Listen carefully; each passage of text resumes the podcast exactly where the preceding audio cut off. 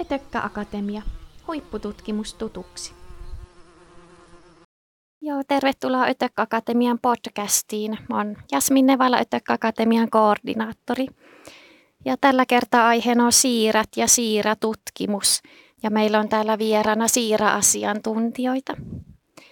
Pidetään esittelykierros, eli keitä olette ja mikä sai teidät siirojen pariin?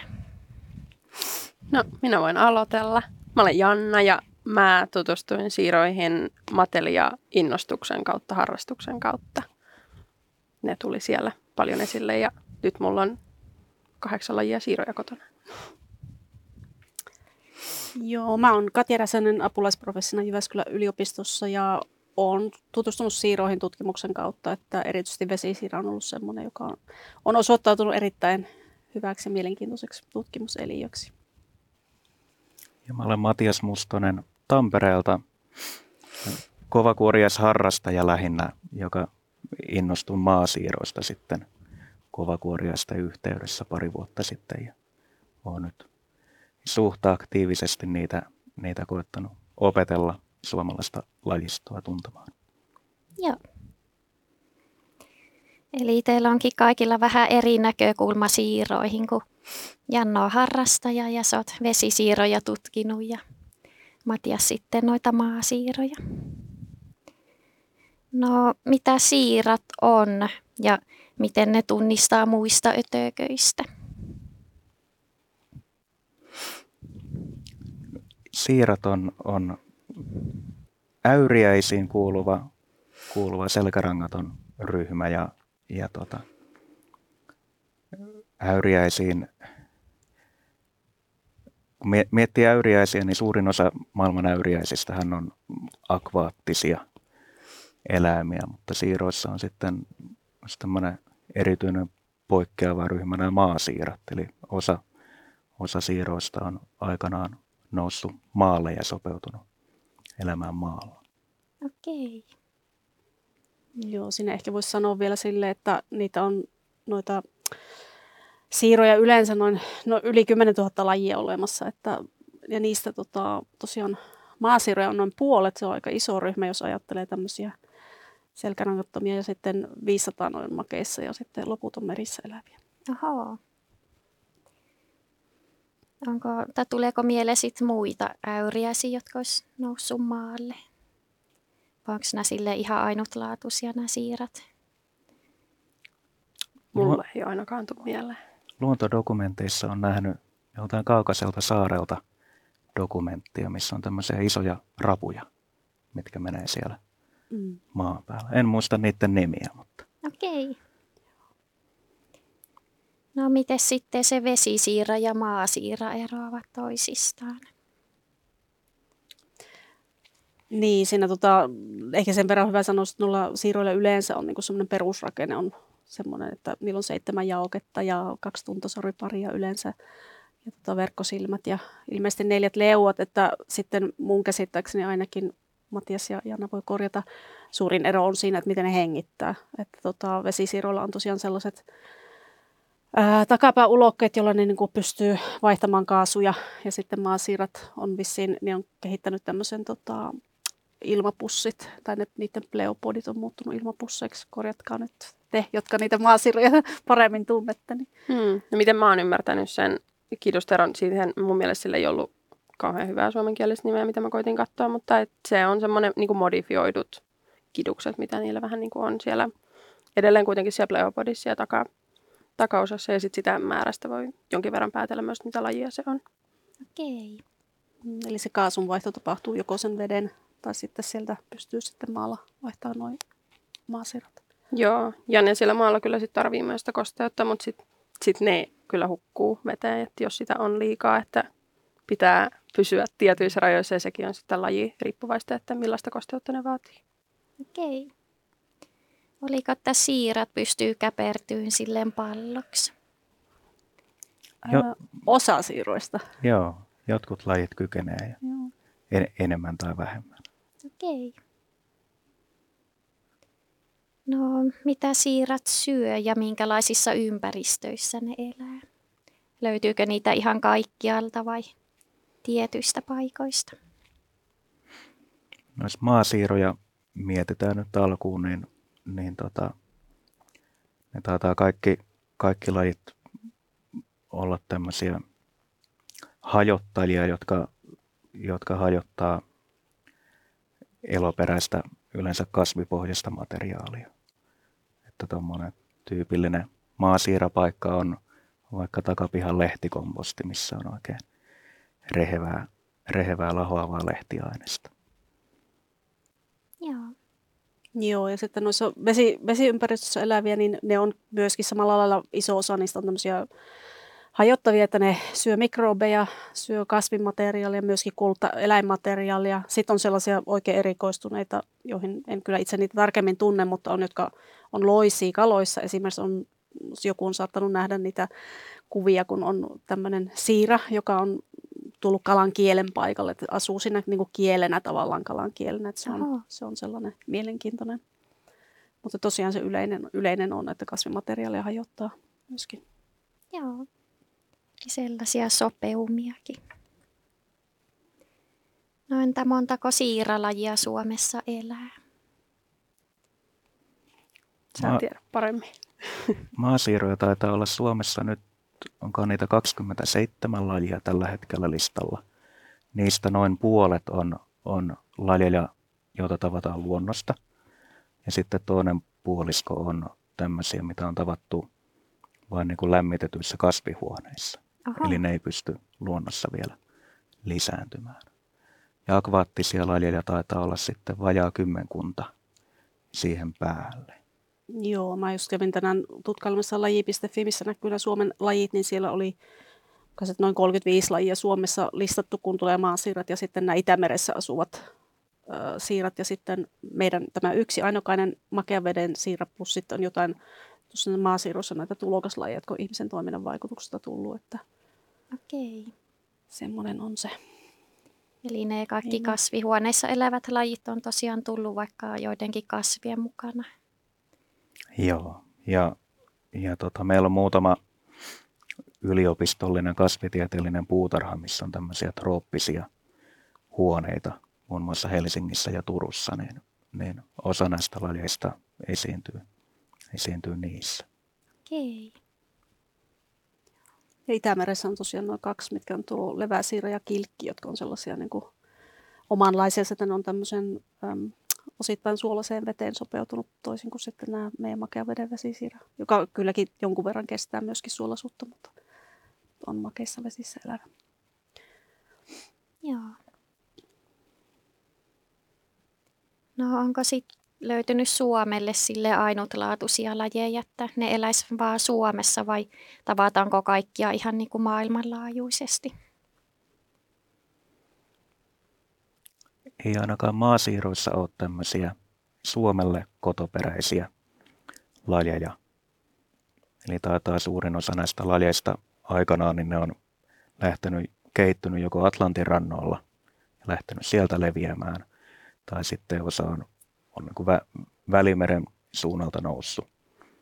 Mutta tota, Armadillium cenkeri, tämmöinen pallosiiralaji, mitä on Suomestakin muinoin havaittu, niin sitä pidetään tämmöisenä balttilaisena tai, tai Itämereen keskittyneenä lajina, mutta siitä lajista ei vielä kauheasti tiedetäkään. Että Okei. Se on vielä vähän semmoinen salaperäinen otus. Joo, ja niin se varmaan tuo Idota ja Baltikakin se leväsiira on sitten tällainen niin kuin Itämeri. En tiedä, onko täysin Itämeri-spesifinen, mutta nimen perusteella ainakin aika lailla assosioitunut nimenomaan Itämerelle. Joo. Mutta esimerkiksi vesisiirahan on sellainen, että sillä on hyvin, tämä Aselus aquaticus vesisiira, niin sillä on hyvin laaja levinneisyys Euroopassa ja jonkun verran Siberia asti, ainakin Pohjois- Pohjois-Etelä-Euroopassakin. Mutta ei kylläkään maailmanlaajuisesti, että maailmanlaajuisesti on sitten hyvin samanlaisia lajeja, mutta ne on sitten eri, eri aseluksia. Joo. No sä Matias oot kartoittanut maasiiroja Suomessa, niin Kerro vähän siitä, että mitä se kartoittaminen on ja tarkoittaa ja miten sitä tehdään.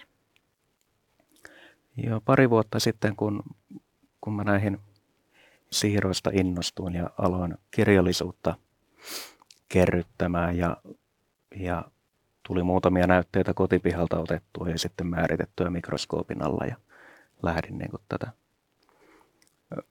perehtymään tähän lajiryhmään, niin, niin siinä aika äkkiä totesi, että suurin osa suomalaisesta kirjallisuudesta oli aika vanhaa ja levinneisyystiedot oli vanhoja. Ja, ja sitten kun tätä asiaa peilasi siihen, että aika moni näistä lajeista on tämmöisiä, mitkä leviää voimakkaasti ihmisen mukana, niin tuli ajatus, että, että nämä on varmaan nyt muutaman vuosikymmenen aikana monet lajit levinnyt jo uusille alueille, mitä ei tiedetäkään. Ja, ja ehkä meillä on Suomessa jotain lajeja esiintyy, mitä ei ole vielä tavattukaan. Niin siitä mä innostuin sitten, että, että tota, varasin itselleni melkein kokonaisen kesän siihen, että, että tota, matkustin kymmenillä eteläsuomalaisilla kohteilla, mistä ajattelin, että siiroja voisi löytyä. Ja, ja tota, hyönteisseulan ja hyönteissimurin kanssa menin, menin tonkimaan sopivia lehtikasoja ja merenrantoja, ryönävalleja ja, ja keräsin, keräsin sen kesän aikana näytteitä sitten. Muutama tuhat yksilöä tuli, tuli niitä näytteitä kerättyä ja, ja tota, kymmenkunta lajia löytyi. Ja aika monen lajin tunnettu levinneisyysalue niin saatiin niin kuin laajemmaksi. Että, että kyllä se oli ihan, ihan totta, että, että tota, lajit, lajit vaikuttaa leviävän kohti pohjoista kovaa vauhtia ja, ja paljon on näinkin pienessä, pienessä eläinryhmässä, niin suht huonosti vielä tunnetaan, tunnetaan Suomessa. Niin. Saanko minä tässä välissä kysäistä sellaisen, että mikä on paras tapa löytää maasiiruja? Tai jotain imurista mainitsit, mutta mi- mihin te suuntaatte, jos te tätä haluatte nyt etsiä, että täällä on todennäköisesti siiruja?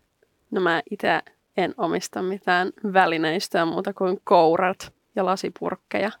Että itse on just äitin lehtikompostista tonkinut kaikenlaisia ja sitten jotenkin helpoimpia on mulle ollut kaikki käännettävät kivet ja metsiin usein jostain päätyy tiiliskiviä, niistä ne näyttää tykkäävän. Niin niistä löytyy, mutta ne on kyllä tosi usein sitä aina sitä samaa lajia, että lehtosiiraa sieltä yleensä sitten tuppaa tulemaan, mutta ihan, ihan pihoilta ja mettistä ja on keskustassakin pyörinyt ja on tullut vastaan. Ja sitten on keskeistä ymmärtää, että mikä tahansa metsä ei niille välttämättä kelpaa. Eli, eli kun ne on, siirat on kalkin suosioita pitkälti, ne tarvii kalkkia siihen, siihen ulkokuorensa rakennusmateriaaliksi, niin ne ei kovin happamissa havumetsissä viihdy. Että rehevät lehdot, varsinkin jalopuulehdot, ne on niin kuin hyviä paikkoja etsiä. Mutta toisaalta myös sitten erilaiset kulttuuripaikat ja rehevät puutarhat ja osa lajeista myös viihtyy merenrannoilla. Ehkä siinä on kolme semmoista keskeistä habitaattia. Joo. No löytyykö sitten mitä uusia lajeja, kun sä teit sitä kartotusta? Joo, Ahvenanmaalta Maarianhaminasta tuli, tuli oikeastaan aika yllärinä Suomelle uusi laji, Filoskia muscorum. Ja se oli, oli tota, sikäläisessä pähkinäpuulehdossa, niin vaikutti runsaammalta lajilta. Vähän kuin sitä metsän pohjan lehtikariketta peuhas, niin niitähän vilisti siellä menemään. Ja, ja tota, se oli oikeastaan aika elämyksellinen hetki.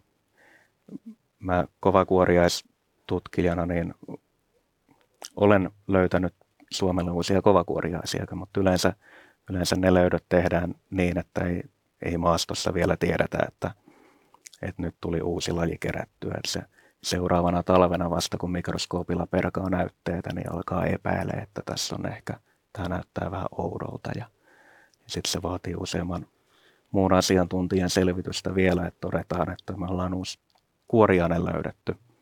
Mutta tämä Maarianhaaminan siira löytö, niin, niin se oli makea, kun mä tiesin heti kun mä näin ne otukset, että tämä on nyt jotain uutta. Tämmöistä ei, ei ole Suomesta kukaan vielä löytänyt. Mä en siellä maastossa tiennyt tasan tarkkaan, että mikä laji se on. Muistin, niin kuin, että lähiseudulla on muutama, muutama nimi tuli mieleen, mutta se täytyy vielä niin kuin Googlella tarkastaa sitten, että mikä tämä olikaan. Mutta, mutta että sen tiesi paikan päälle. Että Mistä sen tiesi? Tuli. Siinä kun oli, tämä oli loppukesä, mun kartoituskesän ihan lopulla, niin, niin tota, oli tavallaan ne kaikki muut lajit oli tullut tutuksi jo, ne oli löytynyt ne vajaa kymmenkunta, niin kun, mitä, mitä on Suomesta tavattu luonnosta nämä siirrot, niin, niin kyllä sen kun tavallaan tekemällä oppii sitten tunnistamaan jo ja tavallaan pelkästään ulkonäöstä ja siitä tavasta, miten ne eläimet liikkuu ja käyttäytyy, niin ne on aika lajityypillisiä. Niin Joo. Eli niitä siiroja tunnistetaan just niiden käyttäytymisen perusteella ja sitten miten sitten, jos ne niin tota, näyttää kuitenkin ensivilkaisulta aika samanlaisilta, niin miten yleensä ottaa hyönteisiä ja tuollaisia pieniä otuksia, niin voidaan tunnistaa ihan lajilleen. Määrityskaavat on varmaan semmoinen tärkein tärkein apuväline, kun lähdetään varmaan mitä tahansa selkärangaton ryhmää niin kun opiskelee ja, ja määrittämään. Ja, ja maasiirroissa mullakin se tarkoitti sitä, että mä tuon ne näytteet ja yksilöt kotiin. Mä en siellä maastossa pysty vielä tunnistamaan. Eli, eli mikroskoopin alla määrityskaavaa lukien käydään niitä rakenteellisia tuntomerkkieroja läpi. Ja sillä lailla haarukoidaan ne ne lajit. Joo. Ja varsinkin kun harrastusta ja tutkimusta aloittaa, niin se määrityskaava on niin kuin oltava siinä vieressä. Että sitten tavallaan kokemuksen myötä alkaa muistaa ne tuntomerkkierot ulkoa ja sitten alkaa hahmottaa sitä tavallaan sitä kokonais, otuksen kokonaishabituksen ja pystyy jo ehkä sitten maastossakin paremmin ja sanoa, että mikä laji tässä on kyseessä. Joo. Ja Janna, säkin olet ilmeisesti innostunut kartoittamaan noita siiroja täältä Jyväskylästä, niin onko tullut vastaan mitään jännää tai uutta? Tai? No mitä uusia semmoisia, mitä ei olisi koskaan havaittu, niin ei ole tullut vastaan, mutta keltatäpläsiiraa ja kyhmysiiraa löydettiin kaverin kanssa joka kertaa moneen kymmeneen vuoteen Jyväskylästä. Oho.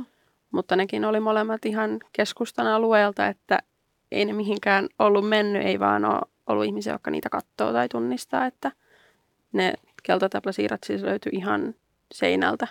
Ei Aha. tarvinnut kiveä kääntää, että ne tuli sieltä vastaan. Että kyllä täältäkin kaikkea jauhanne hienoja löytyy, vaikka ne mitään uutta olekaan, mutta aina se motivoi sitten menee uudestaankin etsimään. Niin. Onko sullakin ihan mikroskooppi kotona, jolla sä kattelet niitä? Mä tunnistan ne itse maastossa yleensä. Mä on niin paljon niitä kyylännyt netissä. Mä teen kanssa jonkin verran, jos ihmiset laittaa kuvia, mistä pystyy tunnistamaan, niin tunnistan ihmisille niiden omia löytöjä muualtakin kuin Suomesta. Että on Euroopassa aika paljon samoja lajeja ja Yhdysvalloissa on myös aika paljon vieraslajeja Euroopasta – että ne lajit on pitkälti sama kuin meillä ja sitten eri verkkosivujen kautta pystyy vähän katsoa, että mitä löytöjä muut on tehnyt, niin voi sitten verrata sinne alueille. Mutta mulla ei ole mikroskooppia. Ainoa, mihin mä oon mikroskooppia tarvinnut, että varmasti saa lajin tunnistuksen tehtyä, oli yksi pikkusiiralaji, mikä on semmoisia ihan muutaman milli pituisia tai siirasia ne on. niin sen mä tein yliopiston mikroskoopilla ihan. Haluan kysyä tässä sitten kiinnostuksesta, kun noilla vesisiiroilla esimerkiksi on paljon sellaisia kryptisiä alalajeja, jotka vaan geneettisesti oikeasti pystyy tunnistamaan, niin onko maasiiroilla tiedosta tämmöistä teillä kummallakaan, että onko niillä minkälaista gene- geneettistä erilaistumista ollut esimerkiksi aikojen kulussa, joka ei sitten näy siinä ulkomuodossa välttämättä? Lajikomplekseja on kyllä. Joo. Varsinkin tämä Jannan mainitsema pikkusiiralaji Trigoniscus pusillus, joka Pohjoismaissa lisääntyy pääsääntöisesti partenogeneettisesti, mm. että koiraat on hyvin, hyvin harvinaisia. Niin nämä on vielä vähän, vähän niin kuin selvityksen alla, mutta maasiiroja on vielä hyvin vähän, niistä on tehty näitä DNA-viivakoodi tutkimuksia. Tämä olen, olen tota, itse Kanadaan lähettänyt DNA-viivakoodattavaksi suomalaisia näytteitä, mutta nyt odotetaan tuloksia vielä. Ja nimenomaan tämä, tämä pusilluskompleksi on aika mielenkiintoinen nähdä, että mahtaako ne tämän tota, yhden lajikompleksin viivakoodiksi, että onko siellä jon, jonkinlaista variaatiota. Hmm. Toinen kans kompleksi, mihin itse törmään just tosi paljon, kun ihmiset laittaa niitä kuvia ympäri ämpäri maailmaa, niin on tota, Porkellionides pruinosus-kompleksi. Siihen kuuluu myös useita näyttää tosi samalta. Ja niillä on kanssa vähän silleen, että ei niinku, yhteisökään ole ihan varma, että miten ne pystyy oikeasti erottamaan toisistaan. Porkellionides floriaan taitaa olla ihan muutamia mikroskooppisia tuntomerkkejä. En edes tiedä, onko sille tehty geneettistä viivakoodia minkä verran. Ja sitten kans on jonkin verran, kun harrastukseen tulee uusia lajeja, niin ne joskus on semmoisia ihan oikeasti vasta löydettyjä lajeja, millä ei ole tehty kunnon lajin määritystä vielä missään vaiheessa. Niin tälläkin hetkellä monet lajit, mitä pystyy ihmiset ostamaan itselle lemmikeiksi, on tunnistettu niin kuin selkeästi väärin, että ne ei tapaa niitä sen lajin kriteerejä ja sitten ihmiset joutuu tälleen vähän jälkijunassa korjailemaan niitä ja se on tietysti omalla tavalla haastavaa, kun ihmiset on jo vähän niin kuin tottunut sit harrastuksessa kutsua niitä väärällä nimellä. Aha. Eli mitä se kompleksi ja DNA-viivakoodaus tarkoittaa? No ne lajikompleksit, mä en niistä ihan hirveästi tiedä muuta kuin, että ne on just semmosia, mihin tiedetään, että siihen kuuluu useita lajeja – ainakin siirojen keskuudessa, missä itse on tullut nämä kompleksiset vastaan, ollut just sellaisia, että ne on tosi samannäköisiä, samankaltaisia. On vähän epäselvää, että onko ne risteemiä keskenään, onko ne oikeasti eri lajeja ja mitä siellä tapahtuu on ylipäätään vähän kysymys, mutta mun ymmärrys siitä ei ole hirveän syvällinen. Niin, siinä on se, että, että kun ne on aikojen saatossa saattanut erilaistua sille, että niiden morfologiat ei välttämättä ole muuttunut, mutta geneettisesti on tapahtunut erilaistumista. Ja ne on ollut ollut erilaisissa refugioissa, että ne, ne ei ole tota, päässyt risteytymään, niin sitten siellä saattaa olla semmoista vaihtelua alla sitä, joka on siis todellakin tullut lajin tason eroihin, mutta me ei niin kuin helposti nähdä niitä eroja sitten morfologisesti. Ja, ja tämä DNA-viivakoodi on sitten menetelmä, mitä nykyään käytetään aika paljon, eli, eli se on tietty, tietty DNA-pätkä, se mitokondriaalista DNAta, mikä sitten on todettu, että monilla, monilla lajeilla niin tätä tiettyä pätkää kun vertaa, niin, niin pystytään usein niin kuin lajit erottaa sitten keskenään.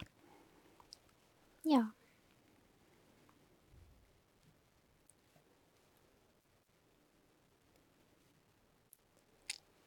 No, mitkä on merkittävimmät maasiiralöydöt viime vuosina?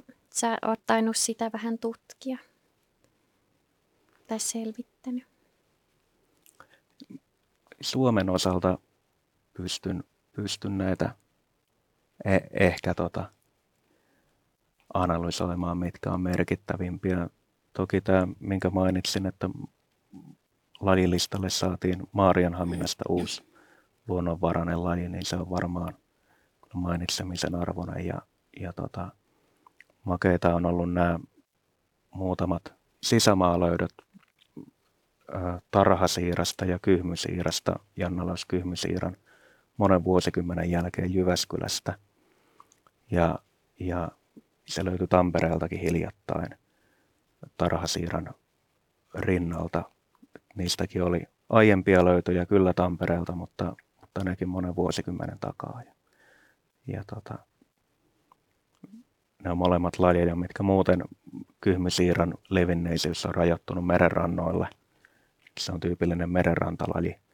Ja tarhasiiralla on tämmöinen hemiboreaalinen levinneisyysalue, eli hyvin lounainen, tai sitten ihan, ihan myös etelärannikkoa pitkin kulkeva, niin, niin se, että nämä lajit edelleen pystyy sisämaan kaukaisissa kaupungeissa viihtymään.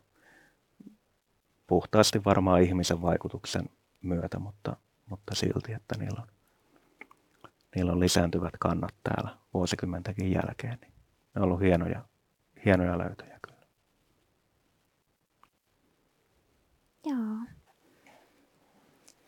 Tuossa aikaisemmin jo vähän mainitsitkin, että ehkä ilmastonmuutoskin on saattanut pohjoisemmaksi siirtää niitä, vai johtuuko se ilmastonmuutoksesta niin kuin muilla lajeilla yleensä?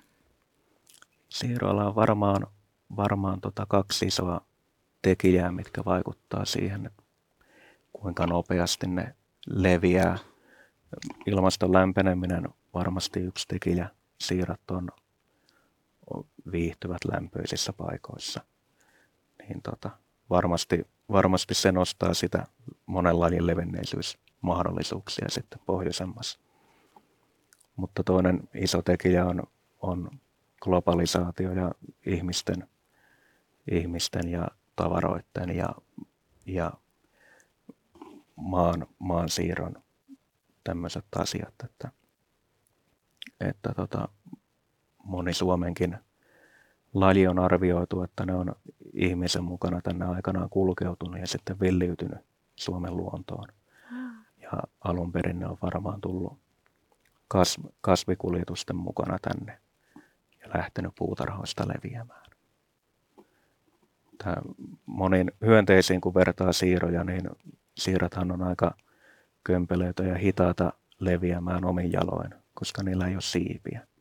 Eli hyönteiset pystyy siivillä tehokkaammin asettuu uusille alueille. Mutta ihminen auttaa sitten siiroissa sen kierestä. Joo.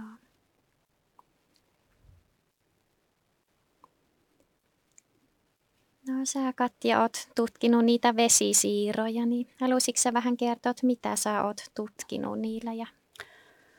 Joo, me ollaan tota, mäkin on suht, suht uusi tulokas tuohon vesisiiratutkimukseen. Itse vesisiirahan on maailmalla tutkittu 150 vuotta, että siitä on hirveän paljon tietämystä. Mulle itselleni se tuli tutuksi, aloittain projektin 2019, kun olin vielä Sveitsissä ja tota, silloin alettiin tutkia kemiallisten jäämien vaikutuksia vesisiiroja ja niiden mikrobeihin. Ja sitten tällä hetkellä mun ryhmässä tutkitaan muun muassa sienten torjunta-aineiden vaikutuksia äm, ja ylipäänsä kemi- kemikaalisaasteen ä, vaikutuksia siiroihin. Niin ne on ne tämänhetkiset, mutta mun omana kiinnostuksen kohteena on erityisesti isäntä mikrobiomi, niin kuin vuorovaikutukset sitten, että miten, miten tavallaan siirojen suoliston mikrobiomista vaikuttaa siihen, kuinka siira pystyy elämään niin monessa eri ympäristössä, tai vesisiira tässä tapauksessa. Okay. Ja maasiroillakin kyllä on näitä mikrobeja löydetty hyvinkin, mutta paremmin, on osittain enemmän tutkittukin. Joo. Mutta ne on ne. Mm, entä miten niitä tutkitaan? Kerätäänkö niitä vesisiiroja niin, tota, eri paikoista ja niitä sitten analysoidaan vai? No se riippuu ihan tutkimuksen kysymyksestä tietenkin, että jos on kiinnostunut vertaamaan esimerkiksi eri populaatioita, eli erilaisia elinympäristöjä siitä, että poikkeako siirrät toisistaan, niin silloin, silloin millään kerätään siiruja tosiaan eri paikoista ja kasvatetaan laboratoriossa ja katsotaan, että pysyykö niiden ulkomuoto, mitä on esimerkiksi luonnossa nähnyt, niin myöskin laboratorio-olosuhteissa ja voidaan yrittää, yrittää selvittää sitä, että mikä siihen vaikuttaa niiden ulkomuotoon. Että niillä on paljon vaihtelua esimerkiksi värityksessä, kehitysajassa, ihan riippuen siitä, että missä, missä, päin, missä päin ne elää. Öm, silleen meillä tutkitaan lähinnä näitä suomalaisia pintavesien vesisiiroja, mutta tota, ja niissä kasvatetaan niitä laboratorio-olosuhteissa eri kemikaalialtistuksilla esimerkiksi, jos ollaan kiinnostuttu kemikaalien vaikutuksista. Mutta sillä, että jos on paljon maailmalla tutkittu esimerkiksi Sloveniassa on sellaisia luola, luolassa eläviä vesisiiroja, jotka on siis niillä on, ne on täysin valkoisia, ne on menettänyt silmät, mutta se on edelleen sama laji, mutta ne on täysin sopeutunut semmoiseen, mutta perustutkimuslähtökohdat sielläkin on samat, että kerätään siiroja, kasvatetaan labrassa, katsotaan niiden käyttäytymistä. Käyttäytyminen on niillä myös semmoinen, joka on muuntunut aika paljon eri paikoissa. Niin. Ja sitten tietenkin geneettiset menetelmät on, on, on kyllä isossa roolissa sitten myöskin noilla, noilla tota, myöskin vesisiiratutkimuksissa. Okei. Onko niitä hankala tai helppo kasvattaa labrassa? No ne on kyllä helppo kasvattaa, että ne on, ne on hyvin sellaisia, se osoittaa tavallaan niiden sitä kest, kestokykyäkin, että niitä luonnosta löytyy monesta paikoista. Niitä löytyy myös juomavesiputkistoista isoja populaatioita tuolla Keski-Euroopassa, mm, mutta ne on labrassa tosi helppo pitää. Että jos joku haluaa niin vesisiirroja pitää esimerkiksi kotona lemmikkinä, niin se on kuivia lehtiä, vettä ja vesisiirroja, niin se on melkein, melkein taattu semmoinen kasvatussetup, että ne, ei hirveän, ne on vaatimattomia sillä lailla, että kun ne pystyy käyttämään sitä ravintoa, joka on mikrobilähtöistä tai kuivia, kuivaa lehtiä, tai niille voi antaa vaikka kurkkua, niin ne syö sitä sitten. Aha. Sellaistakin on käytetty. Joo. Onko tullut niissä tutkimuksissa mieleen mitään yllättävää tai jotain haasteita? No haasteitahan on aina oikeastaan, kun biologista eläimillä tai siis eliöillä tekee tutkimuksia, että siellä on, siellä on aina se, että löytää ne oikeat kasvatusolosuhteet, vaikka ne nyt onkin poikkeuksellisen kest- hyviä sietämään erilaisia olosuhteita, nuo vesisiirat. Et, et, en, en silleen, silleen sano. Se, mikä on, joskus tulee sellaisia yllätyksiä, että ne vaan labrassa jostain syystä, ne on pitkään ollut jossain kasvatuksessa ja sitten vaan yhtäkkiä niitä ei enää ole jossain purkissa ja sitten ei tiedä, että onko sinne tullut tauti vai ne on myöskin syövät toisiansa sit, jos niillä on ravintoa vähissä, niin semmoisia saattaa tulla, mutta että ei, ei oikeastaan hirveän isoja, että isoja asioita. Okay.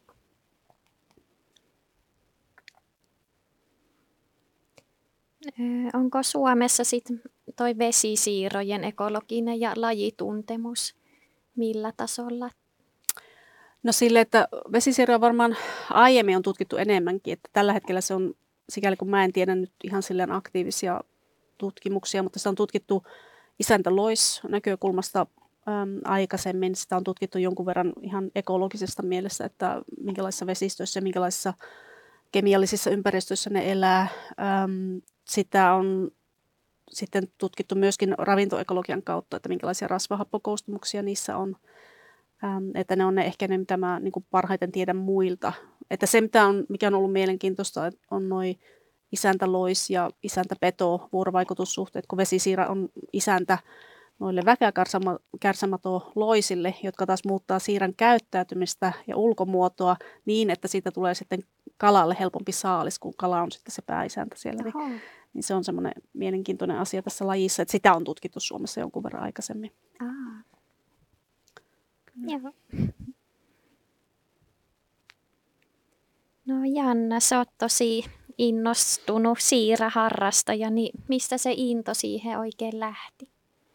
No se tosiaan alkoi sieltä, kun al- alun perin mulla oli semmoinen matelia-innostus ja käärmeinnostus ja kovasti halusin oman käärmeen. Nyt kun olen aikuinen, niin voin ottaa mitä eläimiä mä vaan haluan niin tota, siinä yhteisössä puhuttiin paljon bioaktiivisista terraarioista, mikä on siis semmoisia niin itse, niin kuin, no niin kuin pieniä ekosysteemejä, joissa sitten on hajottajia ja on sit jotain kasveja ja sitten siellä on tietenkin se itse matelia pääeläimenä. Niin yksi semmoinen eläin, mitä tämmöisiin terrorioihin usein lisätään, on ne siirat. Ja sitten mä kiinnostuin niistä sitä kautta ja löysin monta hienoa lajia, mitä niitä on ihan Suomessa ja harrastajat pitää myös. Okei. Onko niitä sitten haastavaa vai helppo hoitaa, että miten niitä oikein kasvatetaan kotona?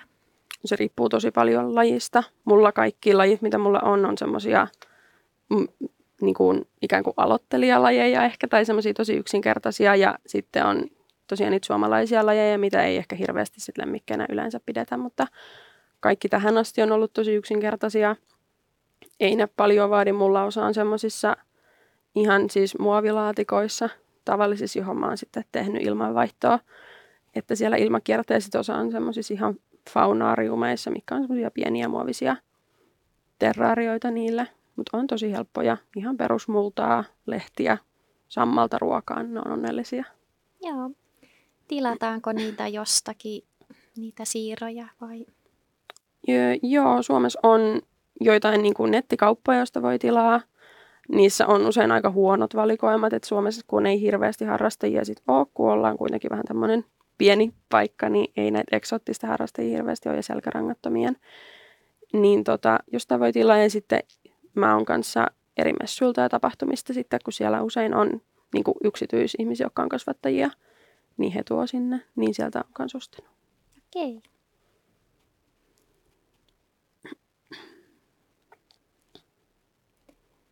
Paljonko sulla on siiroja kotona? Niin kuin yksilömäärää öö, sanoisin, varmaan lähellä ollaan tuhatta. Oho. Ne, näistä valtaosa muodostaa just nämä Porkellionides pruinosus kompleksin todennäköiset pruinosukset, mutta en voi tietää. Olisi tarkoitus jossain kohtaa kyllä mikroskopoida, mutta tuntuu niin julmalta laittaa oma lemmikki alkoholiin. Mm. niin ei ole tullut tehtyä, mutta niitä on siis siellä semmoisessa aika pienessä laatikossa satoja. Ihan, ja sitten mulla on tosiaan kuusi tai seitsemän muuta lajia. En ole ihan varma, onko se yksi populaatio sieltä lähtenyt henkiin. Mutta niitä on sitten kaikkia siellä joistain ehkä kymmenestä sataa per laatikko. Niin tuossa on ehkä hyvä esimerkki toi, ehkä mitä sä sanoit tuhat, että siirat on hyviä lisääntymään yleensä ottaen. Et en tiedä, varmaan ei kaikki lajit, siellä on vara, varmaan poikkeuksiakin, mutta pääsääntöisesti on aika hyvä se kapasiteetti, että vesisiirakin tuottaa noin toista sataa poikasta saattaa tuottaa yksi naaras pelkästään, niin, aha, niin kyllä niitä sitten helposti lisääntyy, jos, jos saa muutaman lajin sinne. Joo, kyllä usein noin tommoset, että millä ihmiset aloittelee ja mitä, että jos kysyy, että millaisia lajeja ihmiset suosittelee, ne on usein sellaisia, jotka pystyy synnyttämään tosi paljon poikasia kerralla, jolla on hyvä se niin kuin selviytymisaste niillä poikasilla. Mutta sitten kaikki semmoiset niin hienommat, kalliimmat lajit, jotka voi liikkua sen pintaan per yksi siirä Oho. yksilö, niin niillä on sitten tosi pienet ne poikaskoit ja ne kasvaa tosi hitaasti. Ja niiden pito sitten on muutenkin haastavampaa, niin niitä ei kyllä Suomestakaan hirveästi saa tämmöisiä yhtä lajia tiedä, mikä on tämmöinen vähän hienompi. Joo. Minkä siksi siirat yleensä, tai no suurimmat siirat voi kasvaa? No isoimmat maasiirat, mitä ne on, isoimmat, mitä mä oon nähnyt, on ollut Porkellio Hoffmansekkiä, mikä tunnetaan myös nimellä Espanjan jättiläiset tässä harrastuksessa. Ne on semmosia, hän se on, neljä senttiä voi olla iso yksilö, mutta mä, mun mielestä on olemassa myös siitä isompia lajeja, mutta ne ei sit ole semmosia, mitä harrastajat yleensä pitää. Ja sitten tietysti vesisiiroista isoin on varmasti Giant Isopod. Mä en tiedä, mikä se laji on suomeksi, mm. mutta siis se on semmoinen valtava niin kuin koiran kokoinen Oho. siira. Se on, mä en tiedä, miten iso se on, onko se joku 30 senttiä vai mitä se on? Niin, semmoinen meri, merilaji, joka on tosiaan semmoinen valtava, Ai valtava siira, että varmasti isoin on sitten se. Joo, kyllä se on varmasti valtavin. Normaali vesisiira, meidän suomalainen lajimme, niin sehän on maksimissaan kaksi senttiä sitten yleensä. Et ei sen isommaksi kasva. Joo. Ja eikös meillä ole tuolla Suomen Itämeressäkin on, on tätä kilkkiä, joka, mm, joka kasvaa, isompi, kasvaa aika isokokoiseksi myös. Kattelit, se oli muutaman sentin muistaakseni. Okei. Okay. Mitähän sellainen jättimäinen siira sit syö? Mun mielestä, jos mä muistaakseni, mä muistan, että se syö niinku kuollutta kalaa ja kaikkea tämän mahdollista sieltä hajottaa. Että... Niin, kyllä. Mulla kanssa tulee ihan ekana mieleen niinku, niinku hajoava eläinperäinen. Tosin tiedän niiden myös joskus ihan hyökkäävän kalojen kimppuun. Oho. En tiedä, onko se sitten ollut saalistusmielessä. Mm. Ei välttämättä. Niillä kuitenkin varmaan on suhteellisen heikot ne leuat.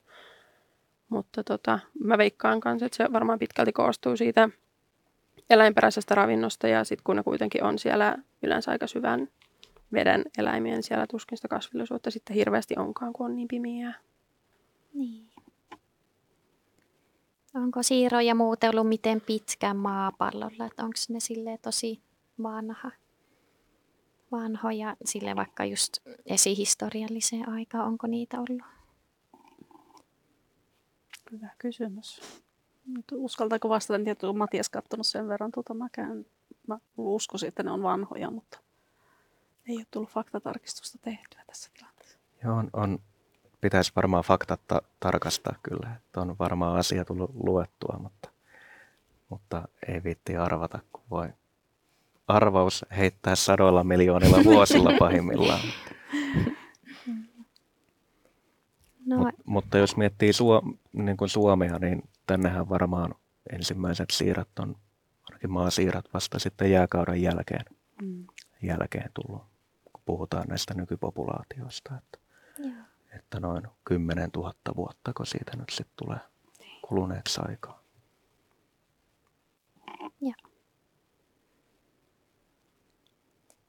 Entä onko Jannalla tai teillä muilla lemppari siiralajia? onko tullut mitään suosikkia? mun omiin ihan lemppareihin Suomessa. Näitä suomalaisista lajista mun suosikit on varmaan Armadillidium pictum ja Pulkhellum. Ne on molemmat sellaisia, mihin ei ole tullut törmättyä, että, mutta ne on mun mielestä kovin kauniin näköisiä. Ne on myös sellaisia, jotka osaa sille rullalle mennä. Ja sitten tuo harrastuspiireissä varmaan Armadillo officinalis, mikä on semmoinen sihisevä siiralaji, mikä on aika ainutlaatuinen piirre sitten Oho. selkärangattomilla. Joo, mulla se varmaan toi vesisiira ihan sattuneesta syystä, kun se on toi yksi laji, mutta se on, se on niin vaihteleva tota, ulkomuodollisesti, että siinä mielessä se on mielenkiintoinen. Mutta kyllähän noi, tot- totta kai tuollaiset erikoislajit, niin kuin jättisiirat ja, ja tota, ne kiel, kielenloissiirat ja muut tämmöiset, niin onhan ne, olisi niitä mielenkiintoista katsoa niitäkin, että, että niissä on vähän sitä makaberia mielenkiintoa. Minua, kun tämä suomalainen lajisto kiinnostaa, niin ehkä semmoinen semmoinen tota, haavelaji on pikkusokkosiira, joka on yhden ainoan kerran Suomesta tavattu uuden kaupungin satamasta jo vuosikymmeniä sitten. Ja, ja tota, laji on siitä erityinen, että se elää muurahaispesissä Ai jaa. tavallaan, tavallaan tota, maan alla. Tää, sillä ei ole pigmenttiä ollenkaan, se on täysin valkoinen, eikä ole silmiäkään. Oho. Ja, ja tota, mitä mä oon ymmärtänyt tuolla etelämpänä Euroopassa, missä laji esiintyy yleisenä, niin, niin se on niin sattumanvaraisesti, kun kääntää kiven, minkä alla on, on muurahaispesä, niin saattaa hyvällä, hyvällä tuurilla se pikkusokkosiira siinä makoilla tyytyväisenä, niin tämä pitäisi vielä Suomesta löytää. Ja mä kävin siellä löytöpaikalla pari vuotta sitten Uuden kaupungin satamassa ja juuri se kohta oli täysin as- asfaltoitu. Siellä on isot muutokset tapahtunut Mm. viimeisen puolen vuosisadan aikana. Mutta siinä aika lähellä oli kyllä semmoinen vanha omakotitaloalue vielä, että, että tota, en silloin kehdannut, ei- eikä ollut aikaa, mutta ehkä pitäisi, pitäisi tulevana kesänä järkätä retki sinne vielä ja mennä pimputtaa paikallista ovikelloihin ja kysyä, että, että saadaanko tulla etsimään sokeaa siiraa teidän takapihalta. Ja tuota pikkusokkosiiraa tulee kanssa aika usein sit vastaan just näissä piireissä, kun ihmiset jakaa kuvia ja kyselee, että mitä lajia löytyy, niin tuntuu, että jatkuvasti tulee tuolta Iso-Britanniasta, että ihmiset löytää ihan sattumalta niiden takapihalta ja mä oon aina ihan vähän kateellinen, että niillä on siellä niitä niin paljon. Joo, vähän samantyylinen kysymys, että mikä siirroissa on kaikkein parasta, että miksi te just niistä innostuitte? No mulle iso juttu oli se, miten se tuntui jotenkin tosi saavutettavalta se, että ne pystyy tunnistamaan itse sille luotettavasti, kun Suomessa niitä ei tosiaan ole montaa. Ja niistäkin reilusta, no lähes 30 tosiaan puolet on semmoisia, mitä ei tule vastaan. Ja jos tulee, niin sen kyllä silleen ehkä huomaa, että nyt tapahtuu jotain tässä, että tämä siira ei nyt ole semmoinen, mitä voisi kuvitella, että törmää. Niin se tuntuu semmoiselta, missä voisi niin kuin, helposti pystyä itsenäisesti tekemään. Ja sitten harrastuksessa ne nyt on niin helppoja pitää ja ne on niin ihastuttavan näköisiä. Ne on ne kyllä ihania. Mm. Joo, mulla se on varmaan tietysti tulee tuon tutkimuksen kautta, kyllä ne muutenkin on mielenkiintoisia, mutta se on just siinä vesisiran kohdalla se, että se on, se on niin monimuotoinen ja sitten se, että niillä on, niillä on ihan valtava mikrobiomista, niillä on niin tuhansia bakteerilajeja niin sanotusti tuolla suolistossa, että kyllä siinä niin herää tosiaan se kysymys, että miten, miten paljon se mikrobiomista esimerkiksi tekee, tekee niiden siirojen hyväksi, että ne pystyy olemaan niin hirveän laajalle levinneitä ja monessa eri ympäristöissä, niin kuin juomavesiputkissa, luolissa, pintavesissä. Niin se on, ja tietenkin se, että se on niin kuin helppo, helppo eläin pitää sitten. Ja niitä löytää sitten ihan lomalla, lomallakin voi katsoa, jos ikävä tulee, niin käy lehtikarikita järven pohjasta nostelemassa, niin sieltä niitä löytyy yleensä. Niin onhan ne tosi sympaattisia eläimiä mm. tuolla luonnossa, kun menee, menee seuraamaan. Ja, ja sitten kun usein ne aina lajit, niin ne elää tämmöisissä laumoissa tai perheryhmissä, niin, niin hetken aikaa kun seuraa, niin se näkee vähän niin kuin, että yksilöiden välistä dynamiikkaa ja, ja kaikkea. Ne on semmoisia niin, pu, ne puuhakkaita veijareita. elää silleen niin ryhmänä vai? Aika, aika usein, joo. Aa, Joo, toi on tuommoinen mielenkiintoinen kysymys, jota vesisiirralla mä oon pohtinut sitä aika paljon, sitä, että onko niillä sellaista ryhmä, kun usein kun niitä tuolta vedestä nostaa, niin siellä on eri ikäisiä ja silleen, mutta ei tiedä sitä, että onko niillä jonkunlainen ryhmädynamiikka siellä, mutta ehkä se on helpommin olla maasiirralla havainnoida sitä, että, että onko niillä sitten yleise, yleisemminkin noilla siirroilla sitä. Joo, kyllä sitä kun niitä lemmikkejä tulee välillä katteltua pitkäänkin, niin jotenkin sieltä usein iskee silmään, että joku niistä käyttäytyy jotenkin tietyllä tavalla.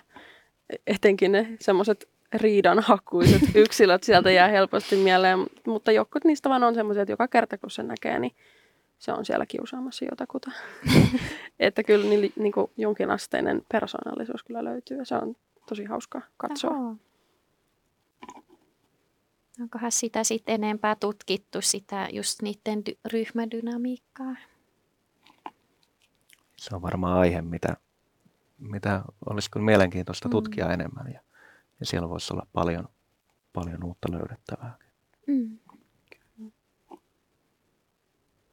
Joo, tässä tulikin paljon siirroista tietoa ja sitten tähän loppuu vielä kysymys, että tuleeko mieleen joku erityisen mielenkiintoinen piirre tai ominaisuus, joka tuntuu siirroissa hämmästyttävältä?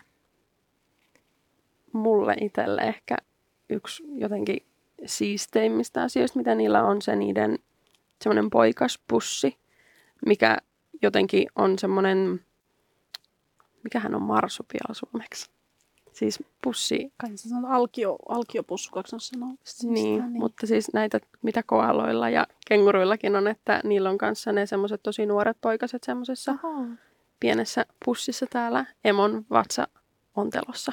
ai Niin se on jotenkin ollut tosi mielenkiintoista katsoa. Ja sitten se on aina ihana huomata, kun joku oikein, oikein pyöreä pallukka siellä menee vauvojensa kanssa. Joo, se on Janna vähän varasti ton, että mä menisin sanoa saman asian sen lisäksi, että niitä on valtava mikrobiomisto, niin tämä tosiaan tämä alkiopussuka, että siellä ne poikaset kehittyy siellä äidin, äidin pussukassa aika pitkään, että tota, sit ainakin vesisirran tulee semmoisia pieninä valkoisina siiroina, valkoiset siirrot, joilla on pienet mustat silmät, ne sieltä tulee sitten ne on tosi, tosi. Joo, se on ihan sama noissa tota, terrestrisissä. Ja se joskus, jos pystyy luupilla katsomaan oikein tarkkaan, niin ne näkee jo siellä äidin vatsassa ne pienet silmät, kun ne sieltä pilkistää. Ei tule mulla mieleen tähän mitään. Mä luin siitä teidän esitteestä, että jotkut siirat muuttuu sinisiksi, jos ne sairastuu. Niin se on vissiin joku virus, iridovirus, joka niillä on, tota, Aa. sitä on jonkun verran tutkittu noilla. Joo, iridovirus. Että se on, ja se on todella semmoinen hämmästyttävän sininen, että se virus mun käsittääkseni aiheuttaa jonkin asteista kris, niin kristallisoitumista siellä sen eläimen kudoksissa, mikä sitten aiheuttaa sen, että se heijastaa niin sinistä valoa. Mm. Ja se on taas, tulee näitä, kun ihmiset laittaa kuvia ja ne laittaa, että miten hienon sinisen siiran he on löytänyt, niin se onkin vakavasti sairas. Oh. Että mun käsittääkseni se on aina fataali, että ei siitä selviä. Hmm. Mutta tosi harvoin sitten niitä mihinkään niin kuin kulttuureihin tulee, kun se on tietysti sitten siira ihmisten silleen pelko, että sairastuu koko, Hmm. koko pappoa, niin en ole kyllä kuullut vielä kertaakaan missään ryhmässä, että olisi jollain käynyt niin. Niillä tosiaan on luonnossa sitä iridovirusta on. Että tiedän tutkijoita, jotka sitä ihan tutkii luonnon populaatiolla. Ah. Onkohan se Suomessa kuinka, kuinka yleistä? En ole itse Joo, vielä törmännyt, törmännyt sinisiin. En mäkään ole kyllä koskaan törmännyt. Mm. Tuntuu, ettei se maailmallakaan kyllä oikeasti niin yleistä ole. ihmiset sitten aina kovin huolestuu, jos niiden siirä yhtään sinertää näissä lemmikkipiireissä, kun sitten sitä sitten tapahtuu siinä nahanluonnin yhteydessä, että se muuttuu vähän semmoiseksi harmahtavaksi, niin siitä usein ihmiset huolestuu, mutta tuntuu, että se on aika harvinaista kuitenkin edes silloin, kun ihmiset menee niitä luonnonpopulaatioita tutkimaan, että en usko oikein, että sitä Suomessakaan paljon on. Joo. No jos joku kuuntelija nyt innostui siiroista, niin miten siinä pääsisi alkuun tai mistä niistä saisi tietoa? Onko vaikka joku kirja, mitä te suosittelette tai joku nettisivu? Mm, no vesisiirrosta voin sanoa sillä, sillä lailla, että meillä ilman, että itseäni mainostamme, on aika vasta koottu se 150 vuotta siirrattu tietämystä niin yhteen tämmöisen katsausartikkelin, se on kyllä englanniksi. Mutta sen lisäksi on olemassa hyvin aktiivinen tämmöinen siira-tutkijayhteisö, jolla on oma kotisivukin, sinne voi mennä www.aselus.org on semmoinen, niin sieltä, sinne voi ottaa yhteyttä, sinne, siihen voi myös liittyä sille, että saa tietoa, että se on vähän vaihtelevasti aktiivinen sen mukaan, että minkä verran on eri tapahtumia. Me järjestetään esimerkiksi semmoisia pieniä siirasymposioita aina välillä ja, ja tota, sieltä voi tosiaan kysyä, jos joku tietty asia vesisiirroista tai lähisukulaista kiinnostaa, niin se on Ei. yksi paikka. Meillä on, kans, meillä on Facebookissa pieni harrastajaryhmä siellä ihan siirat nimellä ja sitten mä itse on ehkä eniten aktiivinen Redditin puolella siellä, kun on kaikelle mahdolliselle ja mahdottomalle subredditti olemassa semmoinen ala foorumi ikään kuin, niin sieltä löytyy r slash isopod, se on englanninkielinen kanava, mutta sieltä löytyy sitten ihan kaikkialta maailmasta ja ihmiset sinne laittaa paljon niitä kuvia ja ihmiset kyllä sit auttaa tunnistamaan niitä lajeja. Okei. Okay netistä löytyy hyvä, hyvä brittiläisen yhdistyksen sivusto BMIG, eli British Myriapod and Isopod Group. Niin siellä on sekä tuhatjalkaisista että siiroista paljon lajitietoa ja kuvia ja brittiläisestä näkökulmasta kylläkin, mutta, mutta lajisto, lajisto on tota, paljon yhtäläisyyksiä Suomen lajiston kanssa. Okei. Okay.